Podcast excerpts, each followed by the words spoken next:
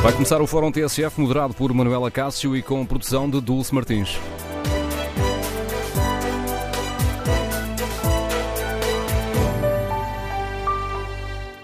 Bom dia. Neste último dia da campanha eleitoral, queremos ouvir a sua opinião, queremos saber que importância atribui às presidenciais do próximo domingo. O que está em jogo nestas eh, eleições em que poderemos atingir um valor recorde da abstenção? Com todas as sondagens a apontarem a reeleição de Marcelo Rebelo de Sousa, não está nada em jogo ou está? Queremos ouvir a sua opinião. Número de telefone do Fórum 808-202-173. 808-202-173. Para participar no debate online, basta escrever a sua opinião no Facebook da TSF ou na página da TSF na internet. Queremos saber ainda que balanço faz desta campanha eleitoral, que hoje termina. Foi esclarecedora, permitiu-nos perceber as diferenças entre os candidatos e candidatas, o que, que país pretendem, o que se propõem fazer se chegarem a Belém. Queremos ouvir a sua opinião. Que candidatos, que candidatas se distinguiram pela positiva ou pela negativa? Recordo o número de telefone do Fórum 808-202-173. 808-202-173. Iniciamos a análise com a leitura do comentador de política nacional da TSF. Bom dia, Paulo Baldeia. Primeira avaliação aqui, campanha foi esclarecedora? Bom dia, Manuela Cássio. Eu julgo que sim, foi esclarecedora na parte uh, dos debates. Uh, permitiu perceber, uh, a pergunta que tu fazes no, no fórum, percebeu, permitiu perceber a diferença que existe entre a visão que cada um dos candidatos tem para o que deve ser o país e, portanto, desse ponto de vista, se olharmos exclusivamente, e é sempre uma parte importante em qualquer circunstância, os debates televisivos e numa campanha que acabou por não existir por causa da pandemia, ganhou ainda, reforçou essa importância, ou reforçaram essa importância, os debates, eu julgo que os debates contribuíram em muito para fazer desta, desta campanha eleitoral uma campanha esclarecedora e ficarmos a saber o que é que cada um dos candidatos pensa que deve ser o país. Corremos o risco, as sondagens apontam para isso, de ter uma abstenção recorde. Os candidatos, uh, em tua opinião, fizeram o suficiente para uh, apelar ao voto? Aí julgo que não. E há responsabilidade maior, na minha opinião, do candidato presidente por estar na frente, por ser presidente da República, por ser o candidato que, obviamente, tem mais intenções de voto, portanto, tem, tem um eleitorado maior para para mobilizar e, e, a abstenção será, de facto, o grande problema destas eleições. recordar que todas as eleições presidenciais que reelegem, até agora tem sido assim, e as sondagens dizem que vai voltar a ser, que reelegem o, o presidente que está em funções, têm sempre um aumento de, de, de, de abstenção em relação às eleições que fizeram eleger pela primeira vez esse, esse candidato. Desta vez há a pandemia que obviamente vai fazer aumentar ainda mais a abstenção, porque há muita gente que não vai sair com receio, estamos confinados e, portanto, há muita gente que não vai sair de casa para ir votar. Acresce que o Instituto de Meteorologia prevê para domingo um dia de chuva em todo o país durante todo o dia. Portanto, isso ainda vai acrescentar mais um fator para a, abstenção. E houve um momento em que, eu falava de Marcelo Rebelo de Sousa, Marcelo Rebelo de Sousa desvalorizou uh, esta campanha, não é igual a desvalorizar uh, a eleição presidencial, mas uh, tem efeito sobre, sobre a eleição presidencial, porque Marcelo, a, determinada altura, não ia fazer campanha, estava a tentar fazer campanha, diria assim, eh, como Presidente da República, portanto, eh, procurando ganhar com isso e mostrar a diferença da sua experiência política eh, e da preparação para o cargo, que é claramente superior à de qualquer outro candidato, até porque foi Presidente durante cinco anos, e, e essa desvalorização, aliada ao facto da pandemia não ter permitido uma campanha que levasse, que, que os órgãos de comunicação social com particular destaque para as televisões, fizessem o que acontece sempre, eh, que é estar com, com os candidatos na rua e encher a televisão com, com essa campanha, mobilizando, criando uma certa dramatização conforme se aproxima o dia da votação que, que ajuda a que as pessoas depois vão votar no dia das eleições. Desta vez isso não aconteceu, muito por culpa da pandemia, mas também muito por culpa do, do, dos candidatos e de Marcelo Rebelo de Sousa, que nos primeiros dias eh, quis desvalorizar a campanha e isso pode sair caro porque pode acabar por ser eleito com, uh, tendo uma, numa eleição com a maior abstenção de sempre em Portugal. Ao longo destas uh, duas semanas de campanha, está aqui a fazer no programa das Dítinas e Souza o teste rápido à campanha.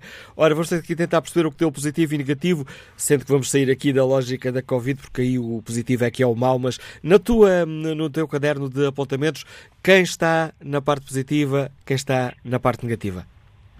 Eu julgo que na parte positiva estão uh, uh quase todos os candidatos, não digo todos porque coloco um na parte negativa, eh, eh, mas eh, o facto que já tinha referido nos debates, deba os debates com todos, por exemplo, o da rádio foi, foi muito evidente, como serviu de facto para percebermos, para esclarecer, para que os, os candidatos esclarecessem os portugueses a diferença de, de, de, ideias para o país que cada um deles tem e, portanto, julgo que positivo foi essa capacidade de, deles no conjunto eh, mostrarem que, que, serem capazes de participar em debates, tirando o primeiro que foi muito mal mesmo, eh, eh, todos os outros debates, os frentes transparentes, como os debates todos contra todos na televisão e os debates, o debate todos contra todos na rádio, eh, foi positivo que se, que se, conseguisse a partir daí eh, formar uma, uma opinião, quem quis ouvir, quem quis ver,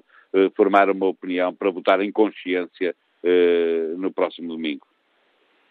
Está feita a análise desta, desta campanha com o contributo do uh, Paulo Baldaia, comentador do Política Nacional da TSF. Espreito aqui o debate online. Filipe Ferreira diz: uh, Acho que é um enorme erro não adiar as eleições. Posto isto, e mesmo assim irei votar e cumprir o meu dever cívico. Temos que afastar a sombra de um qualquer perigo, desvario populista. Bom dia, Fernando Forte, é advogado de Gandos Lisboa. Qual é a sua opinião? Bom dia e obrigado por esta possibilidade de dizer algumas palavrinhas mais uma vez. Bem, a opinião sobre a campanha, aquilo que neste momento está em causa, portanto, eu parto sempre de uma petição de princípio que é para perceberem onde me situo e, portanto, a petição de princípio é a da apreciação de uma determinada candidatura que vou escolher, uh, que é a Ana Gomes, tendo em conta aquilo que se passou, e portanto esta é a petição de princípio, para que saibam do que é que eu estou a falar. A campanha não foi fácil, primeiro pelas circunstâncias de pandemia em que vivemos atualmente, e não foi fácil porque parece que à partida há um vencedor, que é uh, o professor Marcelo, que é o atual Presidente da República. Um, eu creio que a campanha foi marcada, de acordo com a minha opinião de cidadão, enfim, por três aspectos fundamentais. O primeiro, o facto de, eh, num quadro dificílimo e em que há um crescimento visível, embora ainda não extraordinário, de movimentos de extrema-direita em Portugal, o Partido Socialista não ter pretendido apoiar uma candidatura própria, o que fez falta, para definição de posições e que prejudicou o campo democrático nestas eleições. E digo com tristeza, porque apoio normalmente uh, o Partido Socialista. Quanto ao professor Marcelo, tentou cavalgar esta circunstância de ser já o, o, vencedor à partida, mas percebeu a dada altura que teria que fazer alguma intervenção na campanha, uh, sob pena de perder a oportunidade clara e inequívoca de ganhar à primeira volta. Contudo, é um tipo de, de, político que não me pareceu bem na campanha, porque eu não sei nada das posições políticas do professor Marcial. Não sei a opinião dele sobre o futuro do país, não sei a opinião dele sobre, por exemplo, os chamados temas fraturantes, o que é que ele pensa ainda hoje de questões como a eutanásia, em concreto, claramente, a despenalização do aborto. Eh, e foi uh, um candidato que para mim esteve muito mal, porque nunca se ouviu da boca dele, por exemplo, neste momento candente e importante para a vida política, em que movimentos de extrema-direita começam a ter alguma visibilidade e apoio, nunca se ouviu da parte dele uma posição clara e inequívoca sobre essa extrema-direita. Um, depois, uh, a segundo ponto é precisamente esse recrudescimento por vários fatores, estaria aqui o fórum todo, não é o local. Mas, mas tinha capacidade de síntese, Fernando Forte. Com certeza. No final, penso que aquilo que está aí é marcante neste momento para o futuro de Portugal. Para que na segunda-feira não acordemos com um mini pesadelo político, é saber como afastar a possibilidade da extrema-direita estar em segundo lugar nas eleições. E, portanto, é esta a ponderação fundamental que creio os eleitores deverão fazer, sendo certo que deverão votar apesar da pandemia, porque é nas horas difíceis de um país e quando há ameaças sérias à democracia, que é um valor em si, para lá de tudo o resto, a democracia é um valor em si, independentemente dos erros dos políticos que praticam erros em democracia, é esta ponderação que acho que os eleitores devem fazer. Quem tem possibilidades de, nas eleições, afastar do segundo lugar a extrema-direita e desejo a todos bons votos e obrigado por mais esta oportunidade. Obrigado pelo seu contributo, Fernando Forte. Passo a palavra ao José Sousa, gestor, está no Porto. Bom dia. Olá, muito bom dia. Uh, bom dia ao Fórum, bom dia a todos e obrigado pela oportunidade. Uh, antes de mais, gostava só de dizer duas ou três coisas e começar por aqui. Uh, no domingo eu vou votar, eu tenho 43 anos e entendo por direito próprio que não tenho o direito de não cumprir algo que não foi conquistado por mim no dia 25 de abril de 1974, situação que ainda nem sequer era nascido. Mas outras pessoas passaram e sofreram bastante por isso e eu não tenho o direito de me abster ou de não ir às urnas eh, exercer o meu direito de voto. Se entendo que as eleições deviam ser adiadas, eh, não, não, não vejo porque não podiam ser adiadas.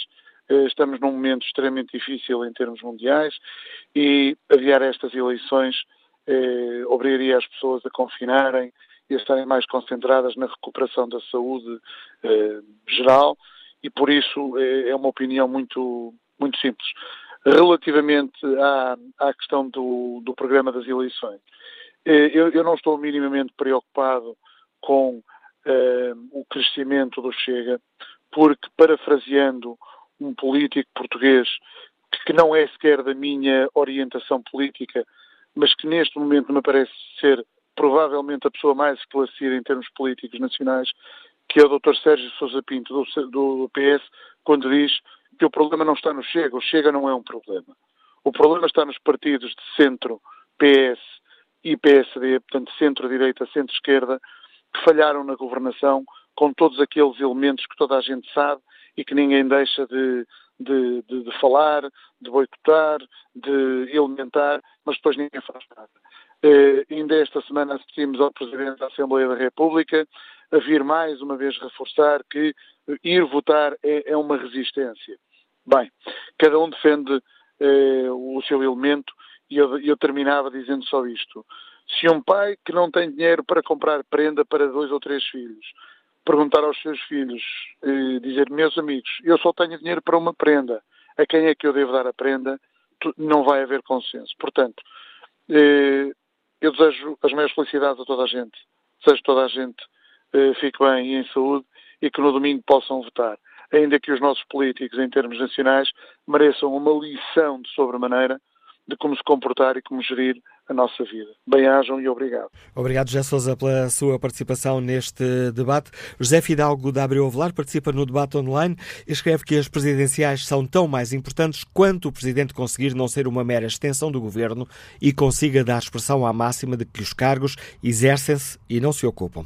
Vai registrar-se uma abstenção recorde, mas não é só por causa da pandemia. É por se constatar antecipadamente, até pelos próprios candidatos, quem será o vencedor destas eleições.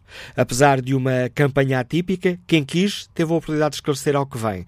Uns fizeram, outros não, escreve José Fidalgo de Abreu Avelar. Depois acrescenta, Marcelo Rebelo de Sousa distinguiu-se pela positiva, mostrou sentido de Estado, mostrou ser o único com perfil para o cargo, soube ser e soube estar, esteve acima de todos os outros. Ventura distinguiu-se pela negativa, nunca esteve disponível para debater nem apresentar ideias, fugia até do seu próprio programa como o Diabo da Cruz.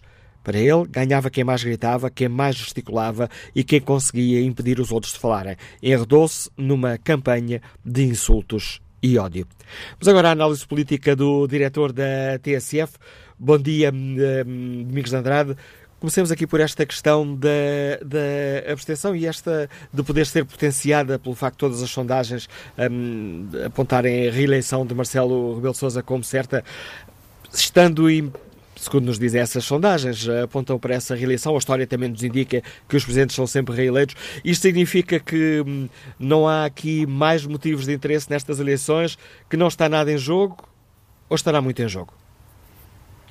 Bom dia, Manuela Cássio. Bom dia ao Fórum. Justamente eh, está tudo em jogo está tudo em jogo porque a possibilidade da abstenção eh, atingir valores absolutamente astronómicos faz com que todas as sondagens tenham, tenham que ser lidas em função desta dificuldade que é quem mobiliza quem, quem é que vai ser eh, mais beneficiado com eh, a abstenção que se prevê que seja de facto muito elevada.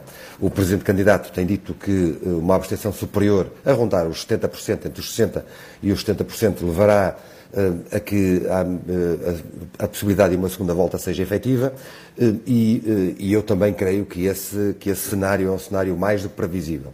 É mais do que previsível porque temos, curiosamente, duas, eh, duas frentes que facilitam esta abstenção. Uma, a pandemia e, este sinal de fechar as escolas justamente antes das, do, do, domingo, antes das eleições, que eu creio que estaria também em cima da mesa do, do Governo quando eh, tentou adiar ao máximo o fecho das escolas para, eh, para quê? Para também não pôr em causa eh, esse, essa possibilidade e não acentuar o medo entre os portugueses. Portanto, como eu te dizia, a pandemia, ponto número um, e o espetáculo que tivemos no domingo passado, que não foi efetivamente uma festa da democracia, quando nós vimos filas e filas de pessoas, eh, houve essa vontade das pessoas em ir, dos eleitores em votarem, mas ao mesmo tempo percebeu-se que se estivermos organizados dessa forma para este domingo, eh, eh, o medo aumenta entre os eleitores. E ao mesmo tempo vamos ter algo que parece tonto referir, mas que faz sentido, que é o facto de uh, o temporal, tudo somado faz com que os eleitores receiem ou prefiram ficar em casa. Perguntas-me tu, e neste caso, quem é que tendencialmente ficará mais prejudicado? Tendencialmente, eu creio que o, o presidente candidato é o mais prejudicado com uma abstenção maior. É o mais prejudicado porque é o eleitorado dele, por, por, todo, por o que dizem todas as, as, sondagens, é o eleitorado dele, um eleitorado mais sénior e que acredita que ele, estará, eh, que ele será reeleito, até tendo em conta o histórico das eleições presidenciais, que acredita que ele será reeleito eh, eh, portanto, logo à primeira volta, é o eleitorado dele que eu dizia que tenderá a ficar mais em casa, que tenderá a estar menos mobilizado para ir votar, ao contrário eh, do, dos eleitores dos, dos, outros candidatos que estarão mais mobilizados para votarem neste domingo. Este, a abstenção, o facto da abstenção poder subir a um nível estratosférico, os dados também mostram que nas últimas três eleições, a abstenção que já é eh, substancialmente grande na eh, reeleição ou na, na segunda na segunda eh, reeleição do, do, do, Presidente, normalmente do Presidente candidato, a abstenção aumenta cerca de 15%. O que, se já, se já há este histórico, imagina o que é que não se prevê para, estes, para, este, para este domingo. E os candidatos fizeram, fizeram o suficiente, em tua opinião, para uh, nos explicar que é importante ir votar, apesar da pandemia, apesar do mau tempo anunciado? apesar de uh, ser é dado como esse, certa esse, a recandidatura é um... do, do atual Presidente, a recandidatura não, a reeleição do atual é um Presidente. Outro... Esse é um outro ponto, Manel. Eh, é que se, por um lado, quando olhamos para o que foi esta, esta campanha eleitoral, eh, tem um aspecto absolutamente positivo, que é o facto de nós termos debates entre todos, entre cada um deles e entre todos. Ora, não é comum, quando olhamos para trás, não há memória de um presidente candidato eh, ter dois debates, dois debates com todos os candidatos eh, e ir a esses debates eh, ainda por cima numa posição de, em que ele é sempre o foco. Eu olharia para esta, para esta campanha com esse lado muito positivo. Debater permite trazer as questões importantes da democracia e, sobretudo, aquilo que é o papel de um presidente, de um presidente da República, permite trazer esse papel para cima da mesa e esclarecer o eleitorado. E estes debates suscitaram, ao contrário daquilo que, do, do, que se dizia inicialmente, suscitaram um interesse muito grande, porque, porque, foram até as audiências nas televisões, suscitaram um, um interesse muito grande por parte dos eleitores. E esse é o aspecto mais positivo. O aspecto menos positivo desta campanha é que, com o aumento do número de casos, não houve o sinal político que o presidente candidato Marcelo Rebelo de Sousa pediu ao governo relativamente às escolas, não houve relativamente aos candidatos. É verdade que a democracia não está suspensa, mas justamente por não estar suspensa, deveria ter havido aqui um sinal de circunscrever, limitar ao máximo todas as ações de rua. Ora, esse sinal não houve. E há outras formas hoje eh, ativas e proativas de os candidatos estarem em campanha, de fazerem passar a sua mensagem. Eu creio que teria sido muito relevante para os, para os portugueses, para os eleitores, que tivesse havido esse sinal e esse sinal também ele como reforço de que no domingo é preciso votar. Não houve esse sinal e teria sido importante haver. Se os candidatos fizeram tudo aquilo que estava ao seu alcance para que a abstenção no domingo não, não, não atinja eh, valores estratosféricos, eh, eu creio que os candidatos eh, têm feito aquilo que podem fazer, que é apelar ao voto.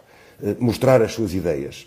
E nesse aspecto não haveria muito mais a fazer. Depende da responsabilidade de cada um no domingo perceber que os votos efetivamente contam. Utilizando, pegando aqui no, no, no nome do programa da, da Judite, que ao longo destas campanhas, também com, com o teu contributo, foi, foi fazendo um teste rápido à campanha. Vamos aqui fazer esse teste. Na, na coluna positiva aí do teu caderno de apontamentos, quem colocas, quem colocas também na coluna do, do, do negativo? Olha, eu, eh, eu coloco em primeiro lugar, eh, na coluna positiva, o papel do Presidente Candidato. Eh, por duas ou três razões que são óbvias e que estão em cima da mesa. Um, o facto de ele, se nós nos recordarmos do que é que foi a última campanha eleitoral, na primeira eleição, Marcelo Rebelo de Sousa teve debates difíceis e, portanto, ele, de algum modo, que não é, que não é um, não está eh, habilitado, ou que pelo menos não demonstrou na primeira, na primeira eleição uma capacidade extraordinária para debater e para conseguir fazer passar as suas ideias, na verdade, nesta eleição não só conseguiu fazer passar as suas ideias, como colocou-se em pé de igualdade com todos os candidatos, sendo que ele é o presidente candidato e o presidente candidato mais a mais com o que foi todo, toda, todo o seu primeiro mandato, que é alguém muito próximo das pessoas, que é alguém uh, que apostou tudo na política dos afetos, é preciso não nos esquecermos disso. Uh, ter, neste, neste caso, colocado ao nível de todos os candidatos, debatendo com todos, é um ponto que merece relevo e de onde ele saiu, efetivamente, muito bem. Depois colocaria ainda de aspectos como, como, como, candidatos que conseguiram, de algum modo, o seu, o seu objetivo, Tiago Maiano. Tiago Maiana é apoiado pela Iniciativa Liberal e conseguiu eh, mostrar nesta, nesta candidatura não só que há um espaço eh, na direita que pode crescer, eh, como que a direita tem, tem aqui ideias, a direita que está, de algum modo, ainda em grandes dificuldades para se reorganizar com o fenómeno Ventura, vamos já lá, mas como eu te dizia, Tiago Maiano conseguiu mostrar que a direita tem ideias concretas, objetivos claros, e, e, e, com um candidato que veio do nada, para, para sermos absolutamente claros em relação a isso, eh, impôs, eh, um, um, impôs um caminho que se foi fazendo em todos os debates. E, portanto, nota positiva eh, para Marcelo Rebelo nota positiva para Tiago Maiano Gonçalves. Eu colocaria no, no NIM, digamos que ali entre o positivo e o negativo, Ana Gomes e Marisa Matias. Ana Gomes, eh, que tem o dom da oratória, que tem ideias muito claras sobre aquilo que quer para o país, eh, perdeu eh, em duas ou três circunstâncias aquilo que poderia ter sido uma campanha para ela muito positiva. E fez, fez algum, alguma política de casos que a prejudicou, a meu ver. Caso número um, no debate ter trazido para cima da mesa aquilo que ela tanto critica, que é a questão do BES, e o que ela tanto critica nos outros, nos ataques pessoais ela acabou por o fazer num debate com Marcelo Rebelo de Sousa, ter insistido muito no início da campanha na questão do ilegalização, da ilegalização do Chega, que a, que a prejudicou muito. Uh, tudo isso fez com que a campanha dela ficasse marcada por esses dois, por esses dois pontos, o que não lhe permitiu fazer uma campanha mais clara, mais transparente mais num caminho mais sereno. Em todo caso, digamos que no NIM mais para o positivo do que para o negativo.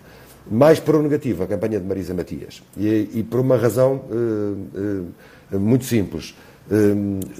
Marisa Matias não conseguiu eh, por circunstâncias que não conseguimos eh, ter por totalmente esclarecidas, mas não conseguiu. Eh, aponta-se muito o facto de, Marisa, de, de, de, voto contra no Orçamento de Estado ter prejudicado o caminho de Marisa Matias. Ora, Marisa Matias não conseguiu aqui fazer uma campanha como, como o fez há cinco anos. Não foi clara, não foi acutilante, estava sempre, era sempre, foi sempre uma candidata tolhida eh, por algo, eh, provavelmente pela influência e pelo, pelo facto de o Bloco de Esquerda ter tido a, eh, a posição que teve na, na, na, questão do Orçamento de Estado.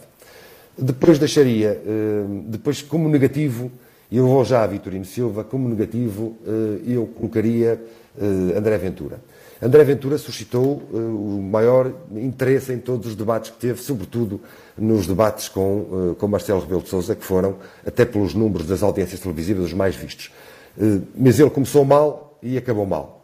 Começou mal com o João Ferreira, num debate que foi absolutamente insuportável e, e sobretudo, incomportável em, em, nos tempos em que vivemos, em tempos em que temos que ser, tempos de democracia, em que tempos em que temos que ser capazes de ouvir o outro. Eh, ponto número um. Ponto número dois, assentou sobretudo a campanha toda eh, num, num, num, em casos, eh, uns atrás dos outros. E em terceiro ponto, como ele começou mal o debate, acabou mal o debate, não estando no debate, que foi no debate das rádios. Que foi, a meu ver, o debate mais interessante e mais fértil em termos de ideias e em que foi mais relevante perceber o que é que cada um dos candidatos pensava sobre cada uma das áreas.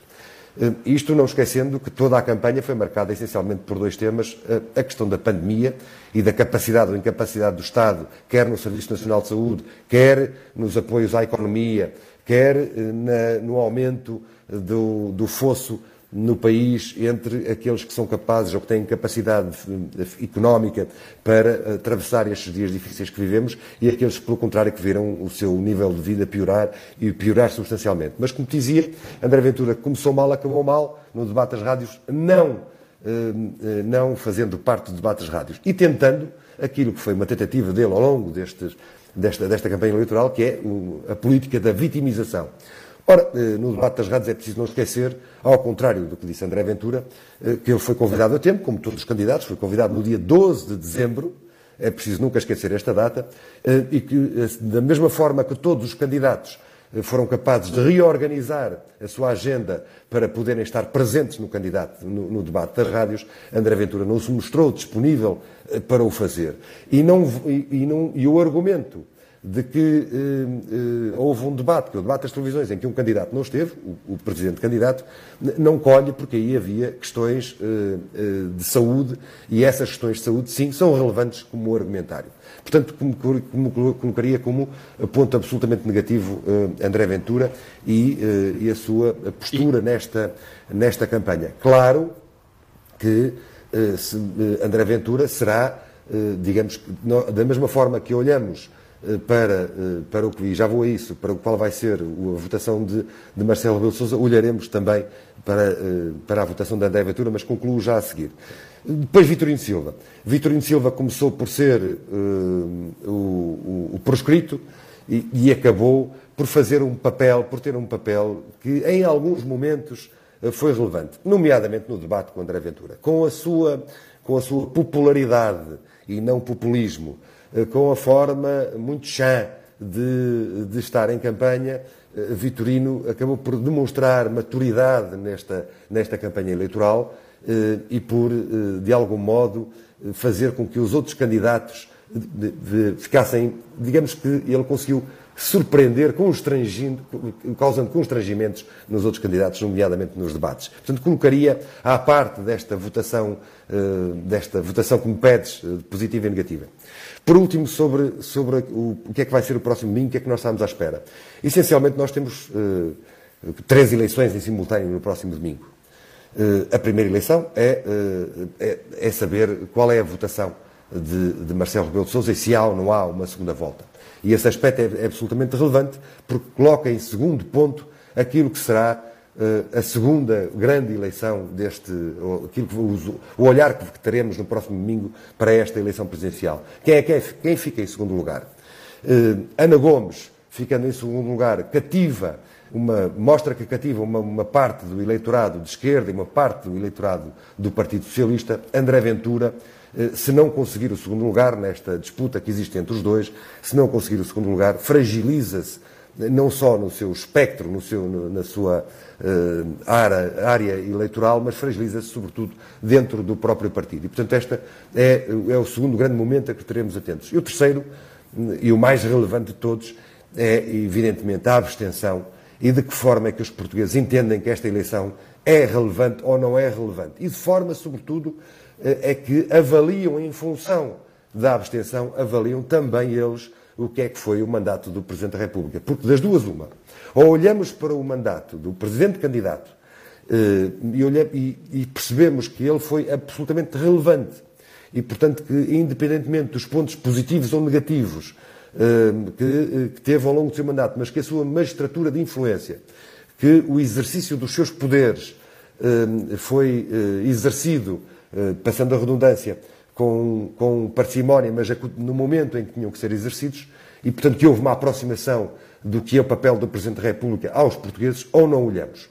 E, portanto, e essa avaliação também estará em cima da mesa uh, no domingo. E aqui estaremos segunda para analisar esses resultados. A análise do Domingos Andrade, diretor da TSF, olhando também esta uh, campanha. Bom dia, Luísa Bernardino, auditor interno, Liga de Zimbra. Bem-vinda também a esta reflexão que hoje aqui fazemos.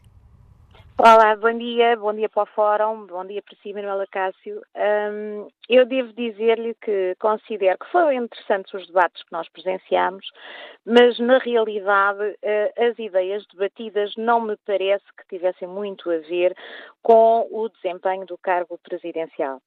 Na verdade, a sensação que eu tenho é que estavam, grande parte deles, a candidatar-se a Primeiro-Ministro. É? Ah, porque, ah, como se sabe, o, cargo de Presidente da República não é um cargo executivo, é um cargo de magistratura de influência e, portanto, houve algumas coisas que foram ditas por alguns candidatos que me parece que ultrapassaram tudo isto e, e, grande parte, se calhar, das pessoas ouvem e acham que votando em A ou em B tudo se vai alterar. Aliás, eu acho curioso no caso de André Ventura que diz vamos alterar o regime. Ninguém se questiona o que é que ele quer dizer com isto. É porque é estranho, não é? Como é que nós vamos alterar o regime? O que é que ele se propõe fazer? Há qualquer coisa muito estranha no meio disto tudo que eu ainda não entendi e faz-me confusão que alguns portugueses se queiram rever em posições idênticas às que vivíamos antes de 74, o que é verdadeiramente lamentável. Uh, acho que a esquerda apresentou demasiados uh, candidatos e que isso só vem beneficiar, efetivamente, quem não devia beneficiar, e que neste caso é André Ventura. Uh, por outro lado, também considero que se alguns candidatos fossem eleitos, nós estaríamos perante uma nova crise política, porque há candidatos que têm interesse em que efetivamente este governo caia de alguma forma e que se solicitem eleições antecipadas legislativas, o que eu considero que perante atual, o atual contexto em que vivemos, que seria verdadeiramente dramático. Uh, Marcelo Rebelo de Sousa não será o melhor, mas dos que se apresentam é o melhor. É aquele que pelo menos conseguiu manter alguma estabilidade uh, na sua magistratura de influência. Não poderia fazer muito mais, Acho curioso quando Ana Gomes diz, fala imenso da justiça, eu vou fazer, eu vou acontecer. Não, não vai. Não, não vai, porque ela não tem poder para isso. Portanto, não se dê às pessoas poderes que elas não têm. A magistratura de influência tem limites. É quando um governo decide que não vai passar daquilo. E o poder judicial está completamente uh, uh, separado do poder político. Portanto, não vamos invadir esferas que não nos pertencem. E não vamos utilizar demagogias que não levam rigorosamente a nada e que só podem prejudicar o país. Neste momento nós precisamos de dar a volta à situação, de sermos unidos, esquecermos os partidos e tudo mais e pensarmos vamos salvar Portugal. Porque neste momento estamos todos mal e a crise que se avizinha e que já começou não promete nada de bom.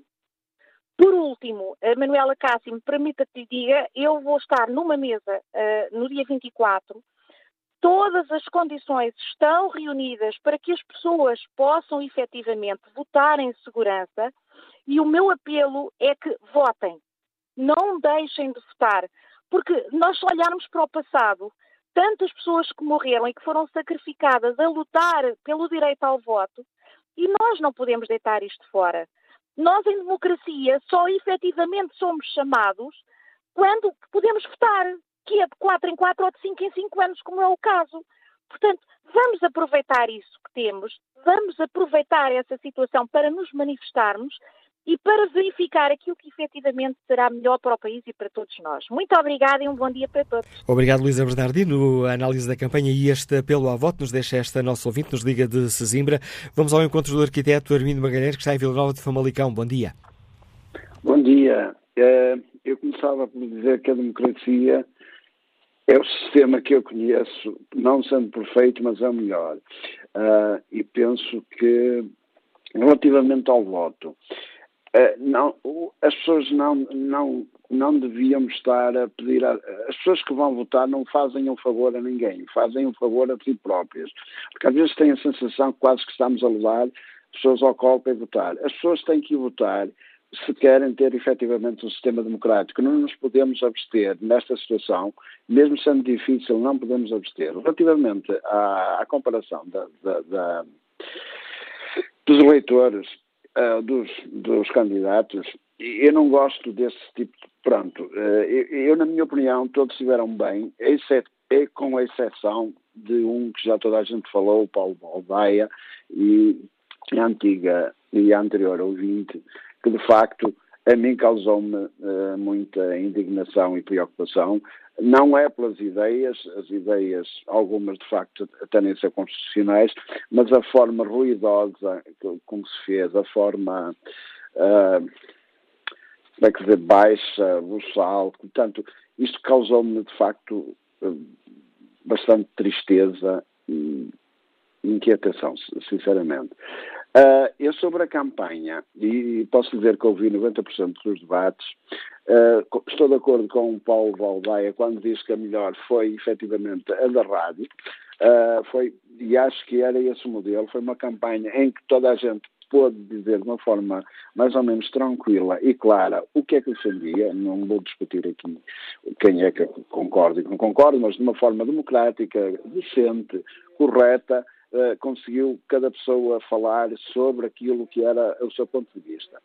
Uh, relativamente à campanha, também eu, eu, queria dizer aqui outra coisa que penso que falhou. Uh, eu esperava não que, que, os candidatos não falassem só no, no tema do dia, no tema do momento. era, eu esperava que falassem mais sobre uma perspectiva, que perspectiva, independentemente, eu sei que os poderes do, do Presidente da República não são, não são muitos e não, não, podem interferir nessas áreas, mas têm sempre a sua área de influência. E falar também um bocadinho que ideia é que temos para o futuro, uh, que país é que queremos, e, isso não foi debatido uh, por todos. Ficamos aqui muito no momento, não debatemos o país, eu acho que há, uma, há um déficit aqui, não debater o país, o que é que queremos que cada... Que, que, que ideia que cada pessoa, cada, cada político tem sobre o país, eu penso que não ficou, não, para mim não ficou claro. E obrigado, Armindo Bagalhães, por participar também neste debate que hoje aqui fazemos. Passo a palavra à nossa ouvinte Rita Pereira, está reformada, escuta-nos em Cacilhas. Bom dia. Bom dia. Como garante do regular funcionamento das instituições democráticas, eh, o Presidente da República tem como especial incumbência, nos termos do juramento que faz, defender, cumprir e fazer cumprir a Constituição da República Portuguesa. Daqui se infere a importância destas eleições para o nosso futuro coletivo. Eh, relativamente, aos debates, relativamente aos debates e à campanha eleitoral, assisti a todos os debates nos canais da televisão e também no, no debate da Antena 1. Considero que, infelizmente, na generalidade dos debates, os jornalistas não quiseram ou não souberam conduzi-los de forma a esclarecer as pessoas que estavam em casa a ouvir. Faço uma exceção, abro aqui uma exceção. O, o, o debate na Antena 1, que de facto foi... De na Antena 1 quer dizer na Antena 1, na TSF e na Renascença. Sim, pronto, peço desculpa, eu como segui na Antena 1, peço-lhe desculpa. Não faz esse, mal. Esse considero que foi de facto o melhor debate. E, e, tinha sido fácil, bastava que os, que, os, que os, jornalistas, moderadores, conhecessem a Constituição da República Portuguesa e os, e os, e os poderes do Presidente da República confrontar, e confrontar os candidatos com essas, com essas matérias. Teríamos ficado mais esclarecidos. Eu penso que houve debates, em minha opinião, em que houve moderadores que se transformaram em candidatos, o que eu penso que é completamente lamentável. Quanto à prestação dos candidatos, considero que o candidato que se destacou pela negativa foi André Ventura, ao apelar o que mais primário tem o ser humano. Acho francamente muito, muito, muito mal pela positiva, por se ter cingido ao que está plasmado na Constituição da República Portuguesa, destaco o candidato João Ferreira, devo-lhe dizer que levou-me a reler a Constituição da República Portuguesa. Relativamente à abstenção, durante, houve já um ouvinte que colocou esta questão. Durante 48 anos, uma parte significativa dos portugueses não puderam, foram impedidos de votar, nomeadamente as mulheres. Uh, Cabe-nos a nós, hoje, honrar aqueles que lutaram pela liberdade, muitas vezes com a própria vida e com a, sua falta de liberdade individual, indo votar. Queria colocar uma última questão. Muito rapidamente, já disse de terminar o fórum. Acabei de ouvir Domingos Andrade a falar sobre todos os candidatos. Não falou de João Ferreira. Penso que é significativo. Bom dia e obrigado. E é com a análise da nossa ouvinte Rita Pereira que estamos ao fim desta primeira parte do Fórum TSF. Retomamos o debate já a seguir ao noticiário das 11.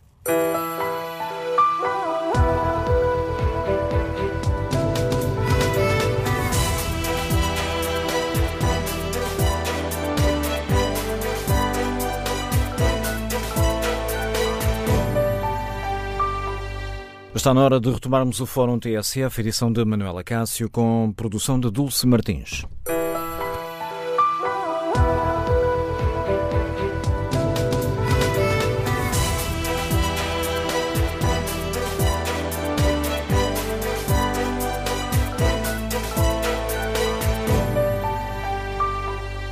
Bom dia, retomamos o debate aqui no Fórum eh, TSF. Neste último dia de campanha para as presidenciais, perguntamos aos nossos ouvintes que importância atribuem a estas eleições, o que está em jogo nas presidenciais, em que corremos o risco de ter uma abstenção a recorde e que balanço fazem os nossos ouvintes da campanha eleitoral que hum, hoje eh, termina.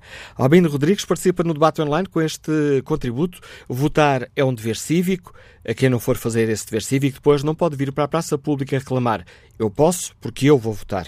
Pedro Neves escreve se o próprio Presidente da República não envia para a comunicação social os direitos de antena, logo não atribui importância às presidenciais. O povo vai dar importância? Pergunta Pedro Neves.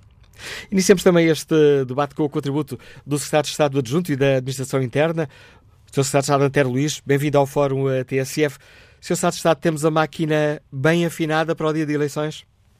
Bom dia, antes de mais, e obrigado pelo convite. Pelo convite, obrigado a todos. Eh, bom dia a todos os ouvintes.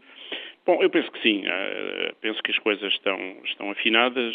Enfim, tem havido um trabalho permanente com as câmaras. Foram tomadas todas as, as medidas ao nível da segurança que se impunham, com a distribuição do material, das 120 toneladas de material para ser colocados, enfim, e utilizados durante as, durante a, as, as eleições.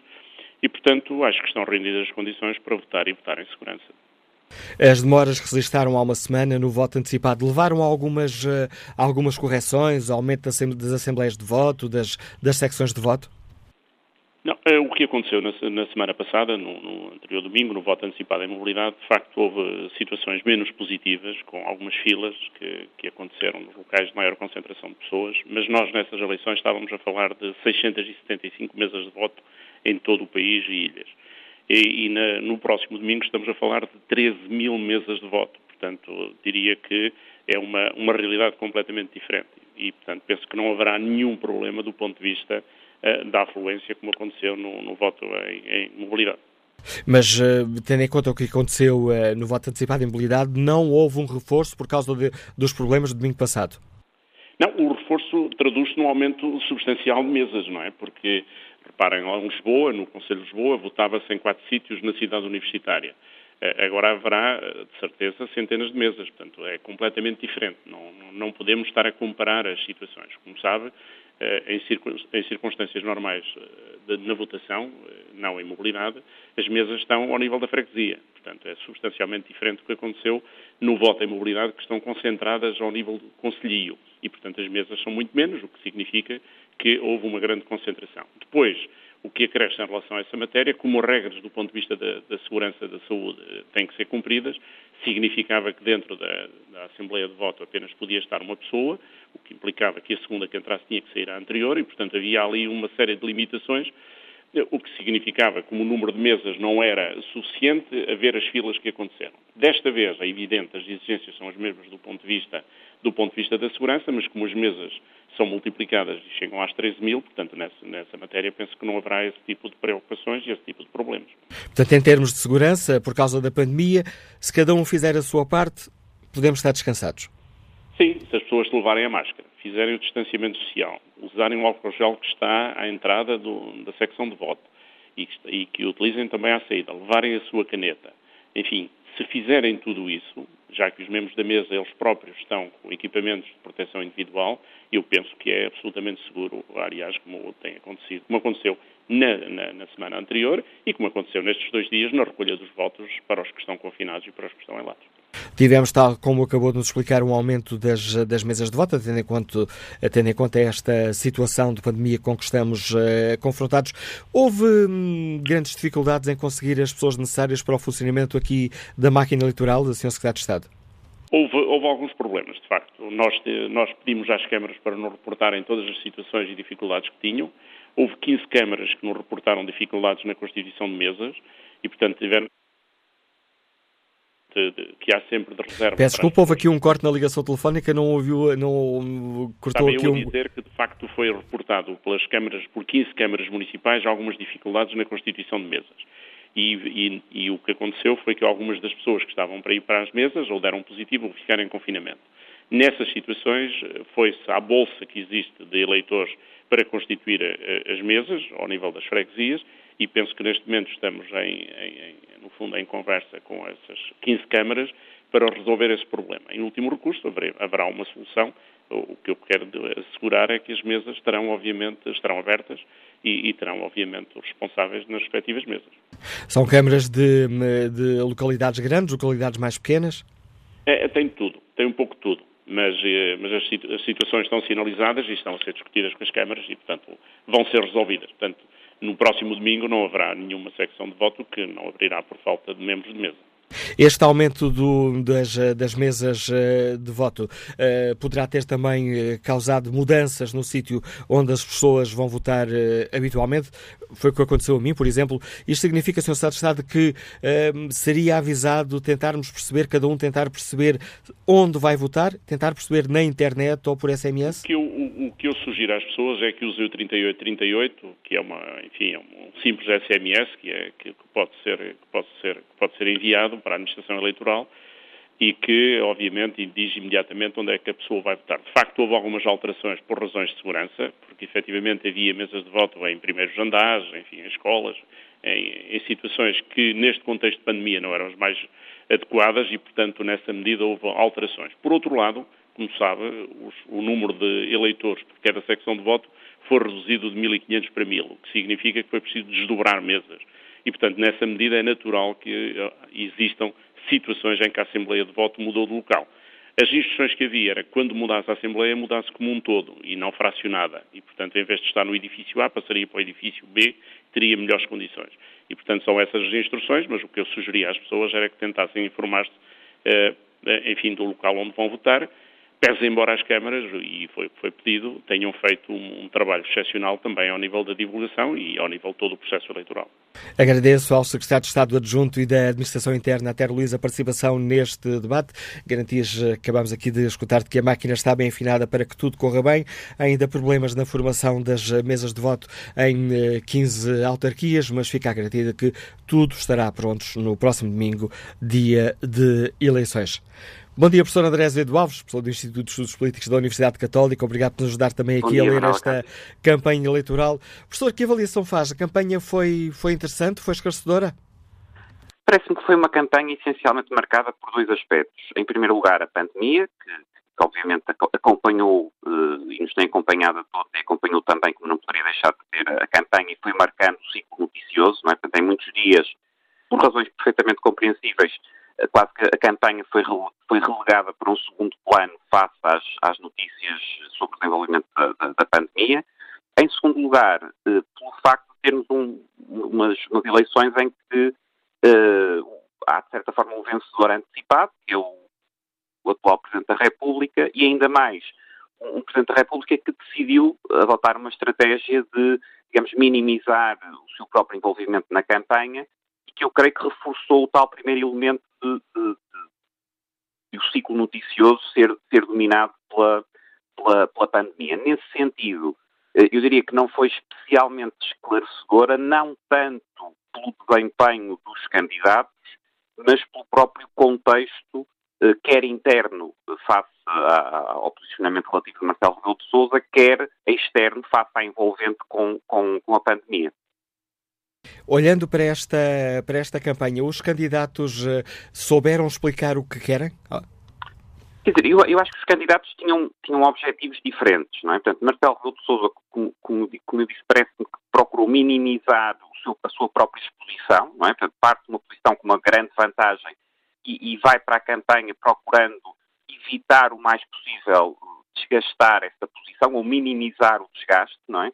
Depois temos um conjunto de candidatos ligados a, a, a partidos, uh, estou a pensar em, em, em, Marisa Matias, em Tiago Maia Gonçalves, em João Ferreira, que são candidaturas mais de salvaguarda ou afirmação ou defesa de um, de um espaço partidário, digamos assim. Temos a candidatura da Ana Gomes, que é uma candidatura aqui nesse sentido especial, porque é uma, uma, digamos, procura preencher um espaço à esquerda que o apoio de António Costa uh, a Marcelo Rebelo de Sousa acabou por deixar, por deixar vago, e depois temos a candidatura de André Ventura, que sendo também uma candidatura de afirmação de um espaço partidário, é também uma candidatura, digamos, mais de protesto e de antissistema, como o próprio se assume, e, portanto, há aqui, há aqui várias candidaturas com lógicas diferentes, não é? E essas lógicas diferentes parece-me ditaram também posturas diferentes ao longo da, da, da campanha. Os, eh, podemos ter, as, as sondagens apontam, eh, apontam para isso, podemos ter um valor muito elevado, eventualmente um valor recorde nas Sim. abstenções numas uh, presidenciais. Seria possível ter, um, ter sido feito mais a este nível para, nos, para explicar aos eleitores a importância de, de ir votar?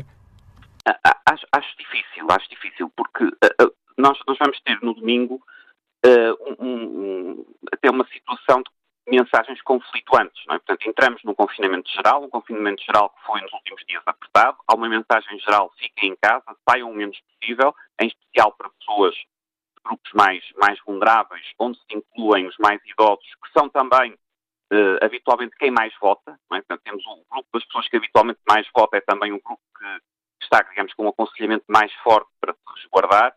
Uh, e, e, portanto, essa mensagem, uh, conjugar essa mensagem com uma mensagem, mas no domingo uh, é importante sair para votar, por muito que votar seja seguro, por muito que haja um conjunto de salvaguardas em termos de desdobramento de mesas de voto, medidas de, de, de, de higiene e de preservação da saúde, etc., não deixa, quer dizer, é impossível que não haja aqui uma, um, algum conflito entre as duas mensagens. E, portanto, nesse sentido, eu creio que parece muito difícil que a abstenção não seja de facto maior. Quão maior, não sabemos, vamos saber no domingo. A abstenção é muito difícil de prever por sondagens, porque uma, uma parte substancial das pessoas tenta responder que vai votar ou, ou que ainda está indeciso sobre votar ou não, mesmo que depois não vá votar.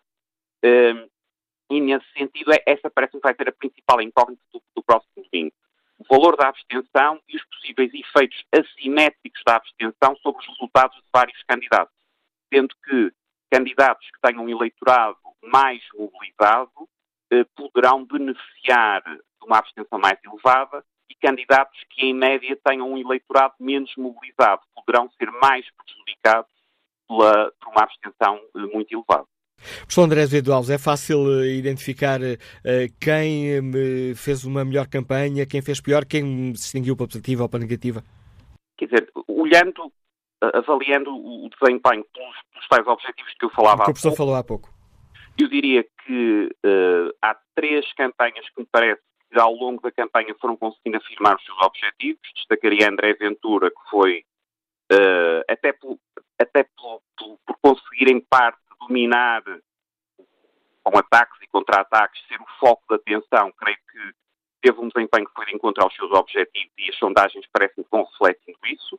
depois duas candidaturas com menor expressão, mas que também me parece que conseguiram, tiveram uma trajetória positiva, a de João Ferreira, do PCP, e Tiago Maia Gonçalves, da Iniciativa Liberal, uh, que me parece que conseguiram, uh, de forma mais limitada, nenhum deles tem a exposição que tem tido André Ventura, mas uh, conseguiram afirmar e consolidar os seus respectivos espaços na, numa perspectiva menos positiva. Parece-me que Ana Gomes não conseguiu crescer no, no, espaço que estava livre à esquerda pela, pela, não apresentação de uma candidatura, entre aspas, oficial do Partido Socialista, e, e, e Marisa Matias também me parece que nunca conseguiu chegar bem a justificar a, eh, a razão de ser de, de, avançar com a sua candidatura num contexto em que existia a candidatura da Ana Gomes, não é? Isso desde o, desde o frente a frente com a Ana Gomes parece-me que nunca ficou bem, bem consolidado, ainda mais num contexto em que tanto Marisa Matias como a Ana Gomes uh, uh, apontam André Ventura como, de certa forma, o seu, o seu principal oponente, isso faz sentido para Ana Gomes, mas no caso de Marisa Matias, quer dizer, quase que se o objetivo principal é evitar uh, um bom resultado de André Ventura e que André Ventura fique em segundo lugar, então quase que se pode dizer que um, que um voto em Marisa Matias, em vez de votar em Ana Gomes, é um voto que ajuda André Ventura, não é? Portanto, isso creio que foi um aspecto que Marisa Matias, não obstante, enfim, a sua boa, boa capacidade de comunicação, a sua experiência, etc., que se mantém, eh, mas foi um aspecto que, neste contexto, eh, a candidata apoiada pelo Bloco de Esquerda nunca conseguiu eh, justificar. E acho que aqui contrasta com João Ferreira, conseguiu, dentro do espaço tradicional do Partido Comunista, enfim, com uma postura sóbria, conseguiu, creio que ao longo da campanha, eh, afirmar, pelo menos, esse espaço, enfim, dentro do, do, espaço mediático que tem e dentro dos, dos, das limitações que esta, que esta campanha teve. Obrigado, professor André Eduardo, por nos ajudar aqui a olhar a forma como decorreu esta campanha e que avaliação faz o Luís Figueiredo, é funcionário público, escuta-nos em Lisboa. Bom dia. Muito bom dia a todo o auditório. Uh, eu creio que há aqui um equívoco grande nestas eleições. Verdadeiramente não se discutiu aquilo que é uh, a presença da República, o que é que são os seus valores, os seus poderes.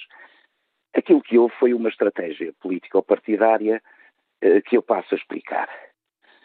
Em primeiro lugar, o candidato à margem, o candidato, aquele que beneficiou do apoio implícito de muita gente, na certeza de que um Chega Forte haveria um PSD fraco. Uh, transformou as eleições presidenciais numa coisa dramática a nível das claques de futebol. Depois, uh, há que dizer também que gosto de ver e apreciar o tratamento que dão ao, ao time de Rãs, mas por amor de Deus, acham que isso é um candidato.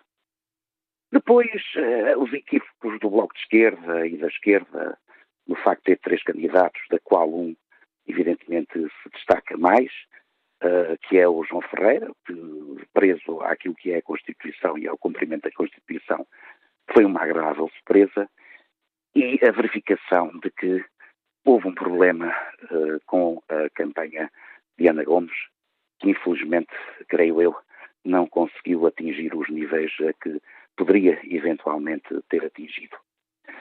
E depois há aquilo que se chama o período também uh, que corremos, o não adiar as eleições. Eu creio que vai haver aqui pela primeira vez, e vai servir para a história dos nossos atos eleitorais, uma desvantagem enorme para além daquilo que o Paulo Baldeia também disse bem, do agravamento das condições climatéricas do país, que vão levar a que haja uma distorção uh, daquilo que serão os resultados eleitorais. A ver, vamos, uh, mas aquilo que se augura para os portugueses não é uma coisa muito positiva uh, neste momento.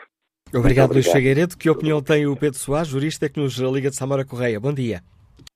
Bom dia, Manuel Cássio. Bom dia ao Fórum. Olha, eu vou ser curto e tentarei concluir, se você me permitir, como é, como é natural. E respondendo desde logo às duas perguntas que estavam no fórum, que está aqui em jogo, acho que é claro, eh, pelos, acontecimentos que ocorreram ontem, que está em causa é a democracia. Pelo, pelas agressões bárbaras a que um dos candidatos foi vítima, acho que a democracia está doente e estas eleições podem ajudá-la a iniciar o seu tratamento. Depois, eh, permita-me distinguir então o lado positivo e o lado negativo desta, destas eleições.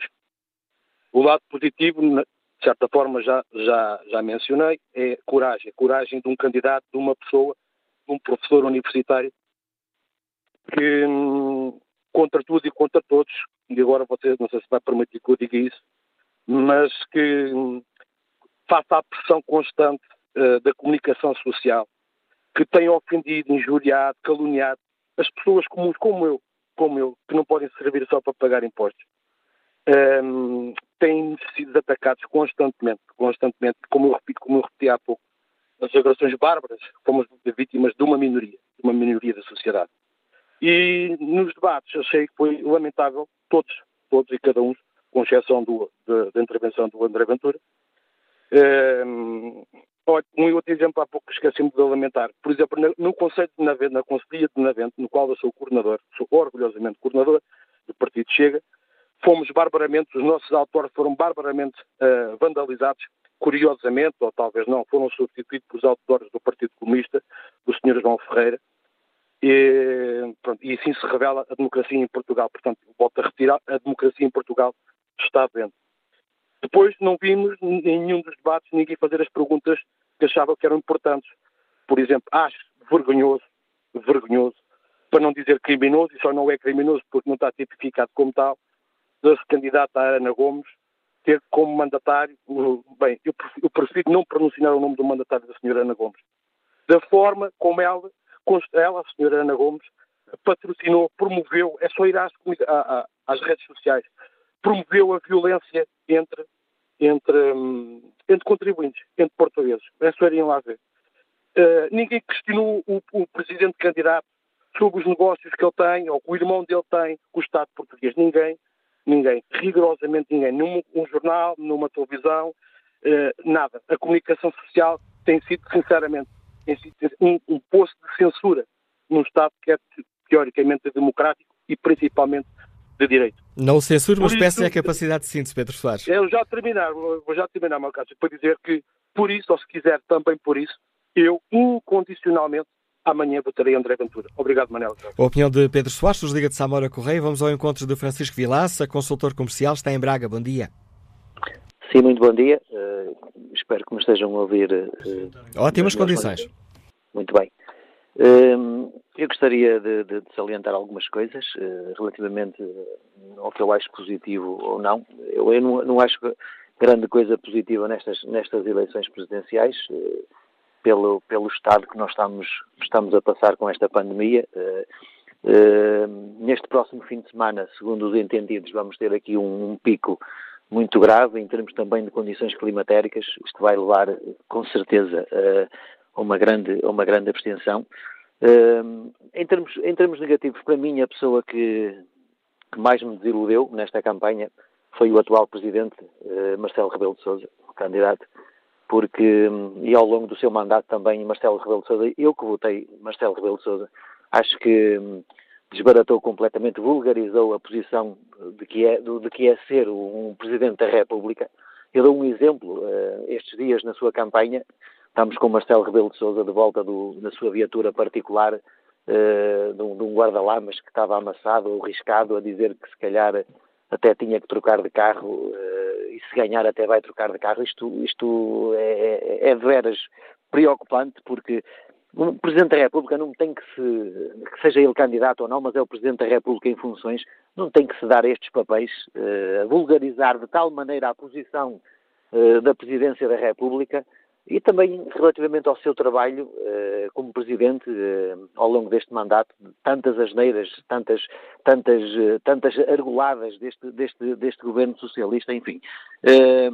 relativamente ao candidato que eu acho que é o único que, que se prontificou a combater com o claro interesse próprio também no crescimento do seu partido, que é o André Ventura, Uh, penso que teve, eu, eu digo particularmente, acho que teve um, um errou, errou uh, em certa parte na sua estratégia, porque se tem uma estratégia mais acautelada, uh, menos, menos barulhenta, penso que o André Ventura ia, ia capitalizar mais votos em si. Eu vou lembrar aqui duas situações que foi, que foi a situação que foi empolgada por toda a comunicação social e a extrema-esquerda, que foi a questão do, do, do, da frase, se calhar um pouco infeliz lá do, do, batom da Marisa Matias, Uh, e de dizer, e que, também, e, dizer, também, e dizer que Jónimo de Souza era o avô bêbado que temos em casa, por pronto, exemplo? Também, é, exatamente. Este é um, estes dizeres infelizes, quanto enfim. Uh, e também esta questão que foi, foi, acho que foi um tiro no pé e foi muito perto da minha casa o jantar, o jantar uh, que promoveram aqui em Braga. Pá, veio incendiar completamente uh, as hostes anti-André Ventura que não beneficiaram em nada em nada mesmo. Portanto, eu vejo aqui dois candidatos. Os outros candidatos, uh, os outros três candidatos da esquerda, Ana Gomes, uh, o João Almeida e... Uh, João Ferreira. E, diga, desculpa. João Ferreira, João Almeida de CDS. João Ferreira, peço desculpa. a Marisa e, e, e, a Ana Gomes, eu penso que são candidaturas uh, unicamente para combater, para combater uh, o André Ventura e, uh, dizem eles, a extrema-direita. Pronto, no fundo é, é, a função deles. O Tino, o Tino é uma pessoa que, que toda a gente conhece, mas, mas pá, não, não, não, não é, tem o valor que tem. Agora, eu não vejo grande, grande grande, acho que é mais negativo. Esta, esta, esta, eleição presidencial acho que vai ficar na história uh, de Portugal como, como algo que não devia, não devia ter acontecido nos moldes que aconteceu devido à pandemia e acho que vamos ter grandes surpresas em termos de abstenção E vamos ver. e aqui segunda-feira aqui estaremos para analisar os resultados. Obrigado, Francisco eh, Vilaça. Bom dia, professor António Costa Pinto. Bem-vindo a este debate. Investigador coordenador do Instituto de Ciências Sociais da Universidade de Lisboa. O professor tem acompanhado esta eh, campanha com toda a atenção. Brincando aqui um bocadinho, é um referendo a Marcelo Rebelo de Sousa apenas ou é muito mais do que isso? Não vai chegar a ser um referendo Marcelo Rebelo de Sousa, dadas as condições muito específicas em que estas eleições vão acabar por se realizar. Mas as eleições presidenciais em que o Presidente, neste caso Marcelo, concorre a um segundo mandato, evidentemente cumprem muitas outras funções, para além de reeleger, porque na maior parte dos casos, no caso da democracia portuguesa sempre foi assim, do que reeleger o Presidente em exercício. E quando nós olhamos para esta campanha eleitoral, e a pré-campanha eleitoral, sobretudo, eu acho que vale a pena sublinhar duas coisas. A primeira é que quem dominou esta pré-campanha e campanha eleitoral, direta ou indiretamente, foi o candidato da, da extrema-direita populista André Ventura. Ou seja, quem, independentemente do resultado que tenha em termos eleitorais, quem estrategicamente aproveitou melhor estas eleições foi ele porque não só afirmou o seu partido uh, numa esfera muito mais significativa do que aquela que ele tinha antes destas eleições presidenciais, como também acabou por, direta ou indiretamente, seja a mensagem negativa, seja a mensagem de rejeição, seja a mensagem, como temos observado, aliás, aqui, ouvindo um ou outro um ou outro ouvinte que não sabemos se é ativista, se não é, não interessa agora, eh, mas direto ou indiretamente André Ventura polarizou estas eleições. Eh, polarizou estas eleições pela sua mensagem, que efetivamente passou, pela rejeição da sua mensagem e muitas vezes indiretamente, tendo em vista que outros candidatos questionavam, por exemplo, Marcelo Rebelo de Sousa, fundamentalmente por causa de André Ventura. Portanto, este era o primeiro ponto que eu gostava de salientar. Não está em causa nenhuma eleição presidencial, como é evidente, mas teve em causa uh, um bom aproveitamento das eleições. A seguir, uh, e eu sei que para a opinião pública, uh, na segunda-feira vai passar, a abstenção pode ser tão alta que até se pode pensar equacionar uma hipótese de segunda volta, mas partindo do princípio eh, que Marcelo ganhará à primeira volta, eh, eh, a mensagem que vai passar é estas eleições, no fundamental, não serviram para nada, foram pouco esclarecedoras, poderiam eventualmente ter sido adiadas. Mas quando nós olhamos para os candidatos, eu creio que isto é importante, quando nós olhamos para os candidatos, eh, a grande maioria dos candidatos, André Ventura inclusive, são candidatos associados a partidos. E, portanto, ao confundirem-se num certo sentido com o seu partido, nós não podemos dizer que os portugueses desconhecem, no fundamental, a mensagem destes. A João Ferreira é uma candidatura associada ao, ao Partido Comunista uh, uh, e à coligação dos Verdes, e, e, os portugueses sabem o que é. Marisa Matias uh, protagonizou, para o melhor ou para o pior, a candidatura do Bloco de Esquerda, e os portugueses sabem uh, quem são os dirigentes do Bloco de Esquerda, qual é, no fundamental, a mensagem do Bloco de Esquerda.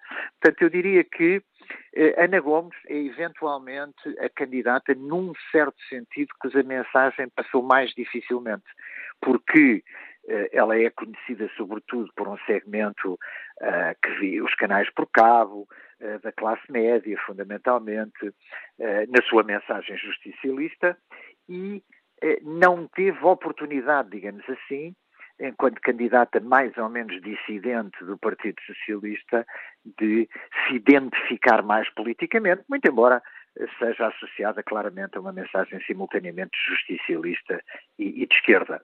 Portanto, eu diria que, sob o ponto de vista estritamente político, este, estas eleições presidenciais, naquilo que tiveram de campanha pré-eleitoral e delimitada campanha eleitoral, não trouxeram nada de novo aos, aos portugueses e não tinham que trazer.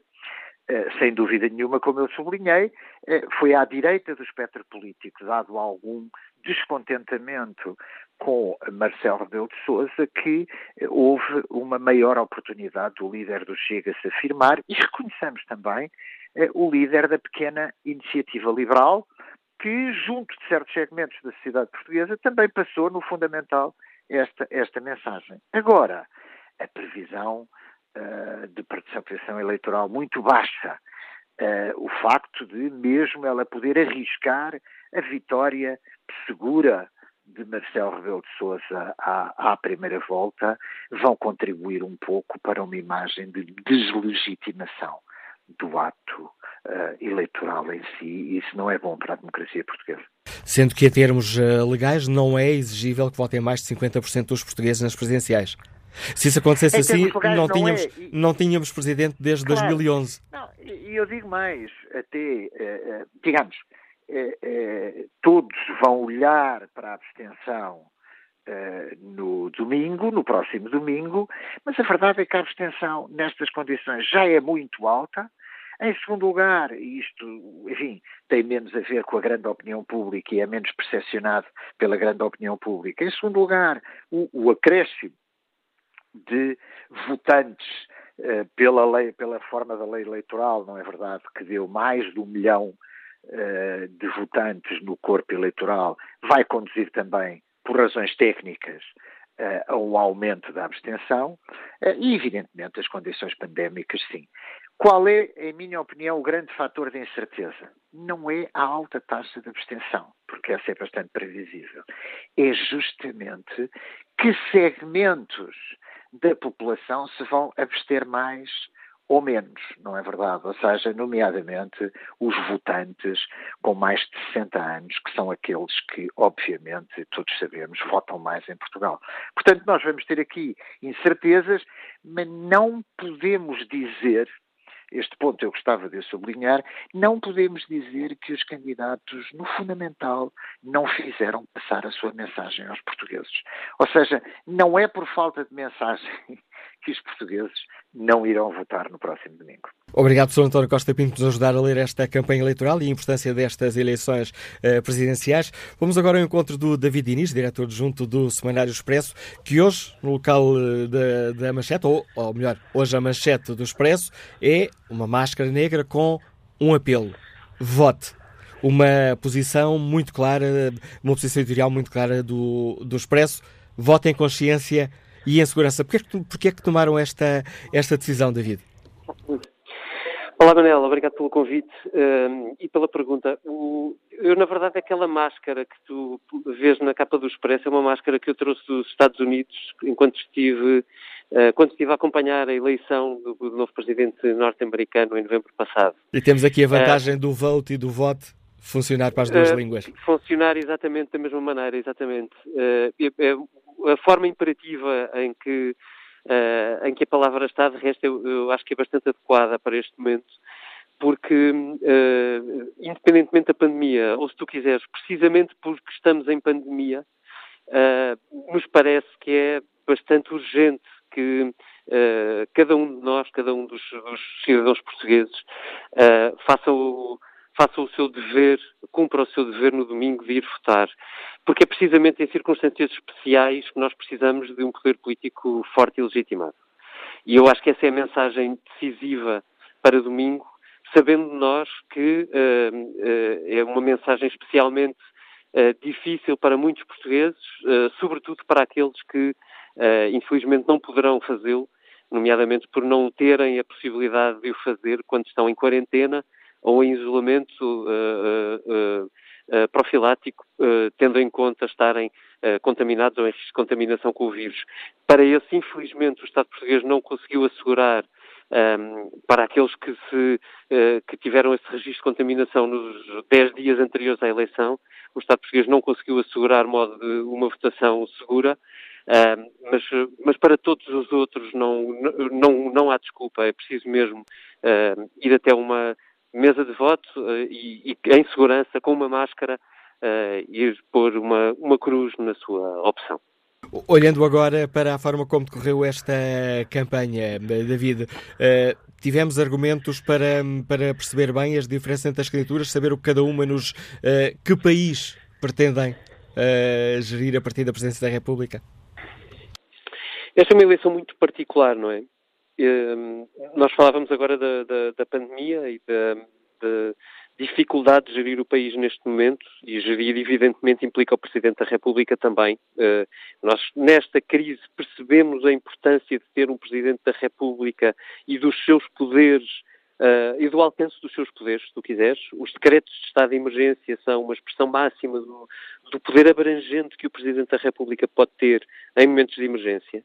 Um, uh, mas também vivemos uma circunstância especial porque um, uh, de repente uh, e faça uma alguma desmotivação, desmobilização, até normalização da nossa democracia, estamos perante um, novo partido que desafia todas as regras e que, à semelhança de outros partidos congêneros, Europa fora, mesmo fora da Europa, também desafia as nossas consciências. Em, em, larga medida, isso baralhou muito as contas das, das eleições presidenciais e tornam, tornam estas eleições ainda mais importantes, uh, ainda mais uh, decisivas para o futuro do nosso sistema político.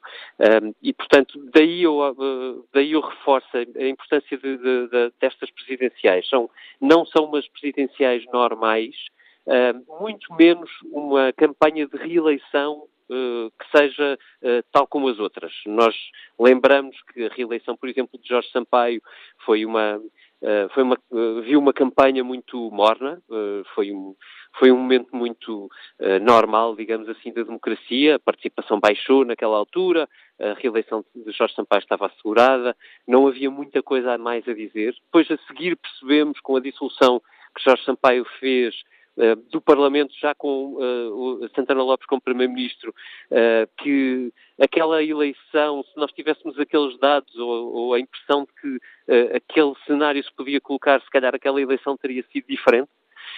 e, portanto, ganhamos alguma consciência do poder, da força que o Presidente tem Uh, em momentos decisivos. Depois a mesma coisa com Cavaco Silva. A campanha da reeleição já foi mais tensa, porque o partido que estava no governo e o presidente na altura estavam em, em choque absoluto logo após a posse, ou no momento da posse no Parlamento, Cavaco Silva faz um discurso estrondoso e o governo de José Sócrates resiste muito pouco tempo depois disso, com uma negociação escondida em Bruxelas do, do que seria uma espécie de resgate sombra, uh, sem necessidade de pedir apoio financeiro, um, e caiu o governo de Sócrates e o resgate veio. Uma vez mais percebemos a força do Presidente um, e, e, nós agora estamos perante estes dados novos. Uh, eu acho que é, é, é, é já evidente a importância de uma eleição presidencial, mesmo quando se trata da possibilidade de reeleger um presidente, que sabemos que, por história uh, da nossa democracia recente, uh, por norma, costuma ter mais abstenção. Olhando também para esta campanha, no teu no caderno em que foste anotando aquilo que foi passando ao longo destas duas semanas, alguém se distinguiu de sobremaneira ou pela positiva ou pela negativa? Isso é, é, é, toda essa análise vai partir sempre de um ponto de vista muito pessoal e, portanto, Manuel, tu hum. pedes-me pedes isso e eu vou dar-te a minha. Eu tenho muita dificuldade em ouvir um candidato com o discurso de André Ventura. Uh, e, portanto, eu não, eu não eu, eu, quando me fazes essa pergunta, eu tenho de responder, uh, eu valorizo sempre negativamente aquilo que André Ventura está a fazer, porque eu acho que ele cumpriu todos os passos do guião populista para uh, agitar uma democracia. na minha opinião, para, em, a, a, vários passos, a colocar em risco. Mas, dito isto, é, é evidente que André Ventura se posicionou como central nesta campanha. Uh, e que vai ganhar força, uh, é isso, também é evidente. Que se posicionou, desculpa David, que se posicionou e que foi posicionado também pelos outros candidatos.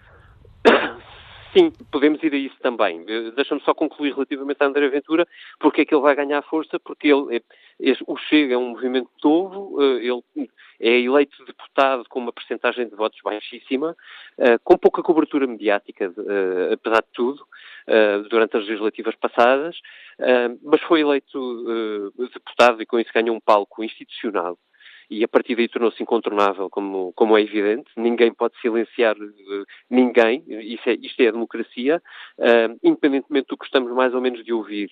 E, e André Ventura fez um, um, percurso ao longo deste ano de, de afirmação. Uh, sempre a desafiar as regras, a, a quebrá-las, uh, mas fez esse percurso e, obviamente, vai ter uma votação que é largamente superior àquela que ele teve nas últimas legislativas e, com isso, posiciona-se uh, definitivamente num, num, ponto importante do nosso sistema político. Isso é inegável. Uh, eu, eu, acho que Marcelo Rebelo de Sousa teve uma campanha a, dado modo, a, a, dada, a dada altura bastante hesitante. foi um presidente com uh, uh, medo de ser mal interpretado ao fazer campanha, mas sem saber usar outros instrumentos para a fazer.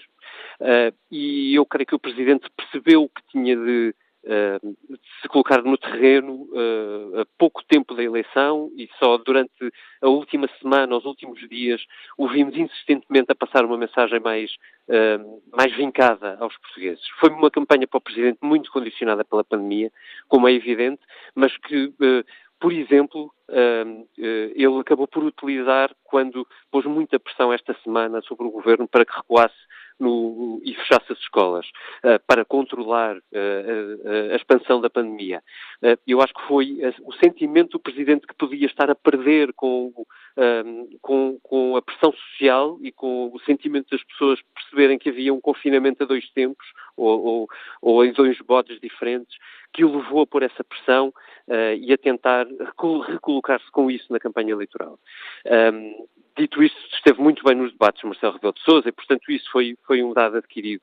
Eu acho que foi uma campanha também boa para João Ferreira, porque vinha, partiu de trás uh, e talvez tenha conseguido colocar o PCP num ponto um pouco acima daquele que, com que começa e, no inverso, uma campanha difícil para Marisa, sobretudo porque um, Marisa Matias não esteve muito bem nos debates, isso foi reconhecido unanimemente, e depois uh, aquilo onde ela é mais forte, o terreno onde ela é mais forte, Pedro Marcos Lopes tem dito isso, eu acho com propriedade, que é na estrada, na rua, no contato com as pessoas, estava muito limitado pela pandemia.